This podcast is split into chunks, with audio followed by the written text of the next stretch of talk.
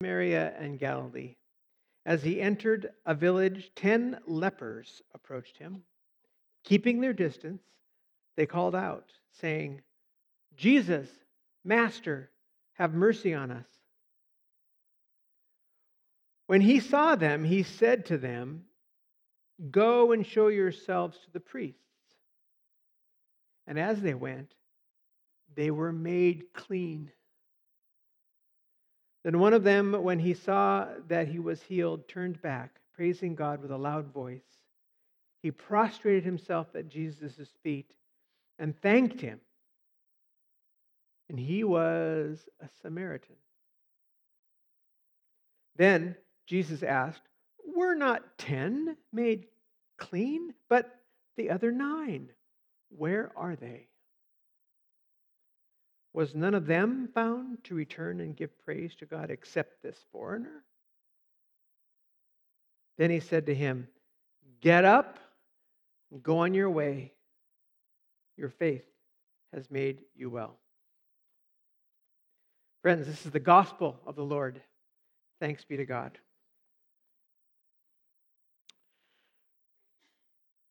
The first words of this gospel passage serve as a reminder of where Jesus is going for most of Luke's gospel. Back in chapter 9, and then again in chapter 13, Luke simply states that Jesus is on a journey. This is referred to sometimes as the journey motif in the Gospel of Luke, and it's kind of famous because Jesus is portrayed in Luke's Gospel as on his way. He's going somewhere for most of the Gospel. He knows that his time is limited, and he, is, he has set his face toward Jerusalem. He knows that he will eventually end up at the center stage in the religious and the political life of this part of the world.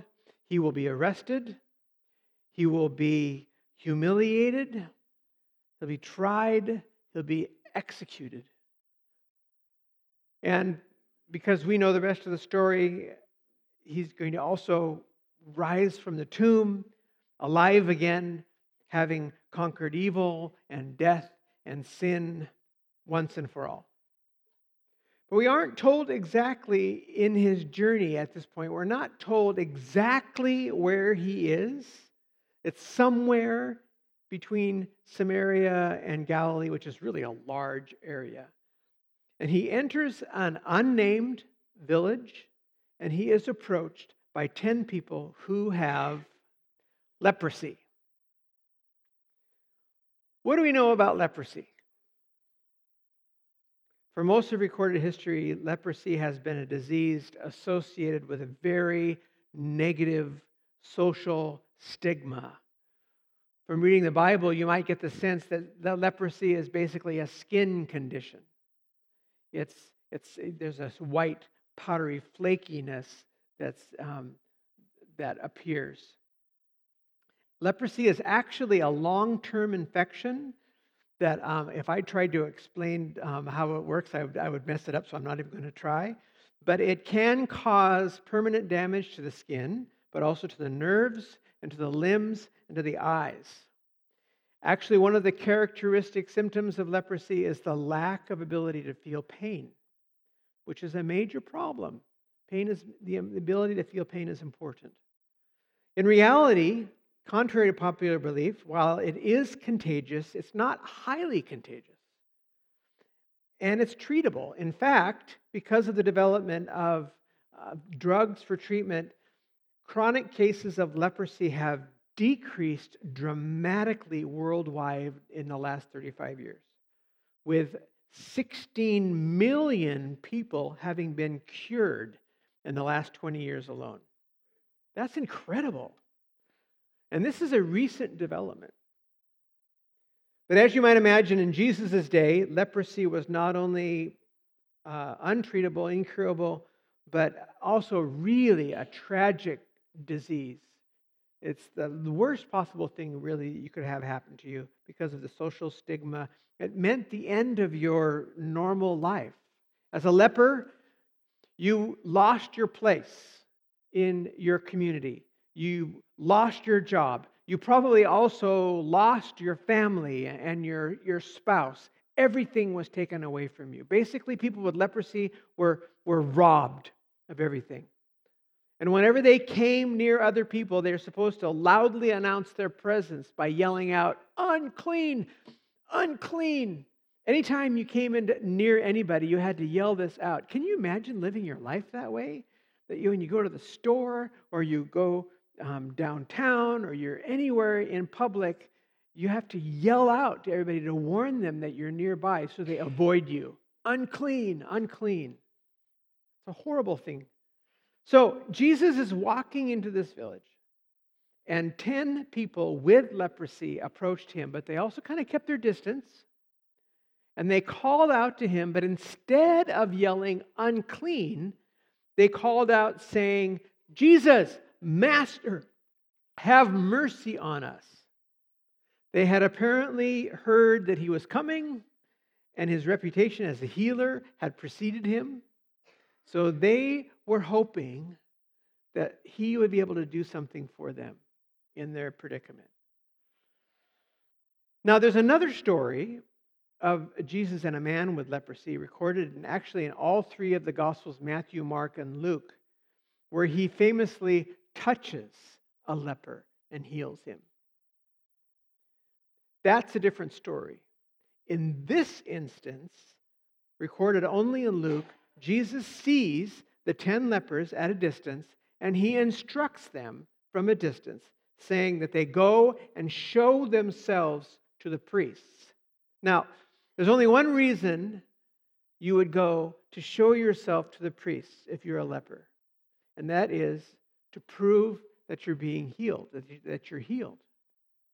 So, if you can imagine these 10 lepers that are walking along, and Jesus says, Go show yourselves to the priests. And they go, Okay. So they turn and they start toward the priest, wherever the priest is. They know where the priests are. So they, they go and they start going. And as they're walking, they start to notice that they're getting healed. What do you think that would be like for them? Just imagine walking in this group of 10 lepers and the conversations that they would begin to start having. Hey, my, my, my sores on my hand are gone. Or, hey, did you feel that? I can feel pain in my arm for the first time. Wow, can you imagine what it would be like? They would get so excited as they're going. I'm sure they just started kind of having a party on the way to go see these priests. And then something happens. And this is where the story, the story shifts. It's actually, this is actually a story in two parts. The first part is about the 10 lepers who are healed. But now, the second part is about this one who returns healed and grateful. Who was this guy? Well, it's not surprising, as students of Luke's gospel will tell you, that this man was, was not only someone with leprosy, but he was also a Samaritan. Basically, from a Jewish perspective, he had two strikes against him. Not only was he a social outcast, but he was also a religious outcast. He, uh, but as also happens in the parable of the Good Samaritan, also from the Gospel of Luke, he's the one in the story who does what is right. So here you have a story with somebody who supposedly is a bad guy, who is an outcast, and he's the one who does the right thing. This is typical of the writer Luke. So Jesus asks him a question. And this is like a rhetorical question, you know, a, a question that really um, the, the answer is assumed. You don't need, necessarily need to answer it out loud. And the, the question is Were not 10 healed? The answer is, of course, yes. Where are the nine? Is this outsider, this foreigner, the only one who would come back and give God glory? So remember that question. Then Jesus spoke to the Samaritan, the, the, the former leper, and he said two important things. First, he says, Get up and go on your way. And the second, Your faith has healed and saved you.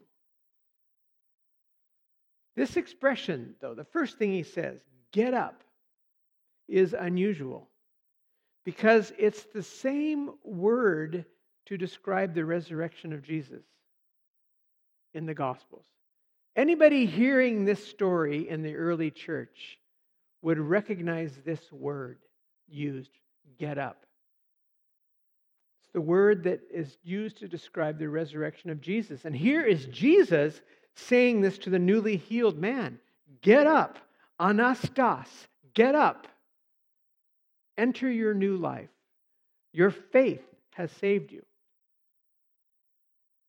How many were healed that day? Ten, yeah. But from what Jesus says, how many were raised to new life and saved that day? Just one. And what made the difference? Gratitude. That's what sets this guy apart from the other nine his gratitude. Folks, this morning, I want us to come to terms with how gratitude can make a huge difference in our lives. It's a difference that can only be compared with going from feeling dead to feeling alive. I mean, let's face it, for a lot of us, our very existence feels pretty dull most of the time. We go from day to day, from week to week, and it feels like slogging through the mud. But I'm convinced that it doesn't have to be like that. Some of you may have heard of the name of Ann Voskamp and her devotional book, 1000 Gifts. How many of you have heard of Ann Voskamp and 1000 Gifts? Oh, yeah, a lot of you. Okay. It's, it's sold well over a million copies. It's been translated into uh, 200 languages. It's a, it's a major book that has come out in the last several years. And in this book, Ann Voskamp describes the practice that she calls Eucharisteo which is a, a transliteration of the Greek word for giving thanks. Eucharisteo means I give thanks. And actually, that word, Eucharisteo, is used in our text this morning when the leper thanked Jesus. That he, he came and he, he gave thanks, Eucharisteo. Voskamp suggests that doing this as a kind of aid to prayer to make a list, perhaps, of 1,000 things for which you are grateful. And, and, and I know some of you have, have been doing this, and I've heard you talk about it, and it's life changing. It has the potential to turn your experience around. This is what gratitude does it's a change agent. And you can express it in various ways. Of course, in prayer, to thank God for what He has given, His many gifts. But also in giving, thanksgiving, by, by giving an offering of your time, by giving an offering of your talent or your treasure, your money to God. For me, there is a voice that calls me to do this. And it's a voice that is saying, We're not 10 healed. Where are the other nine? I believe that Jesus is calling me, calling us to Eucharisteo, to thanksgiving. My hope and my prayer is that we will become, here at Mountain View, that we will become more and more a grateful people that who are not shy in our uh, gratitude but generous with it expressing it in worship as we as we raise our hands to the to the God from whom all blessings flow and say thank you expressing gratitude in, in gifts of our time and our talent as we as we serve this community, as we serve one another, as we serve in mission here in Marysville and beyond, tirelessly and, and joyfully, gratefully. And also as we express our gratitude to God by giving back to Him out of the abundance with which He has blessed us. Do you do this? It's, I hope you do. It's such an honor to be a joyful steward of our financial blessings.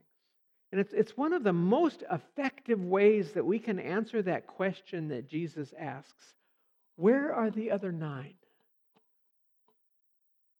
To be able to say, Here I am, Jesus.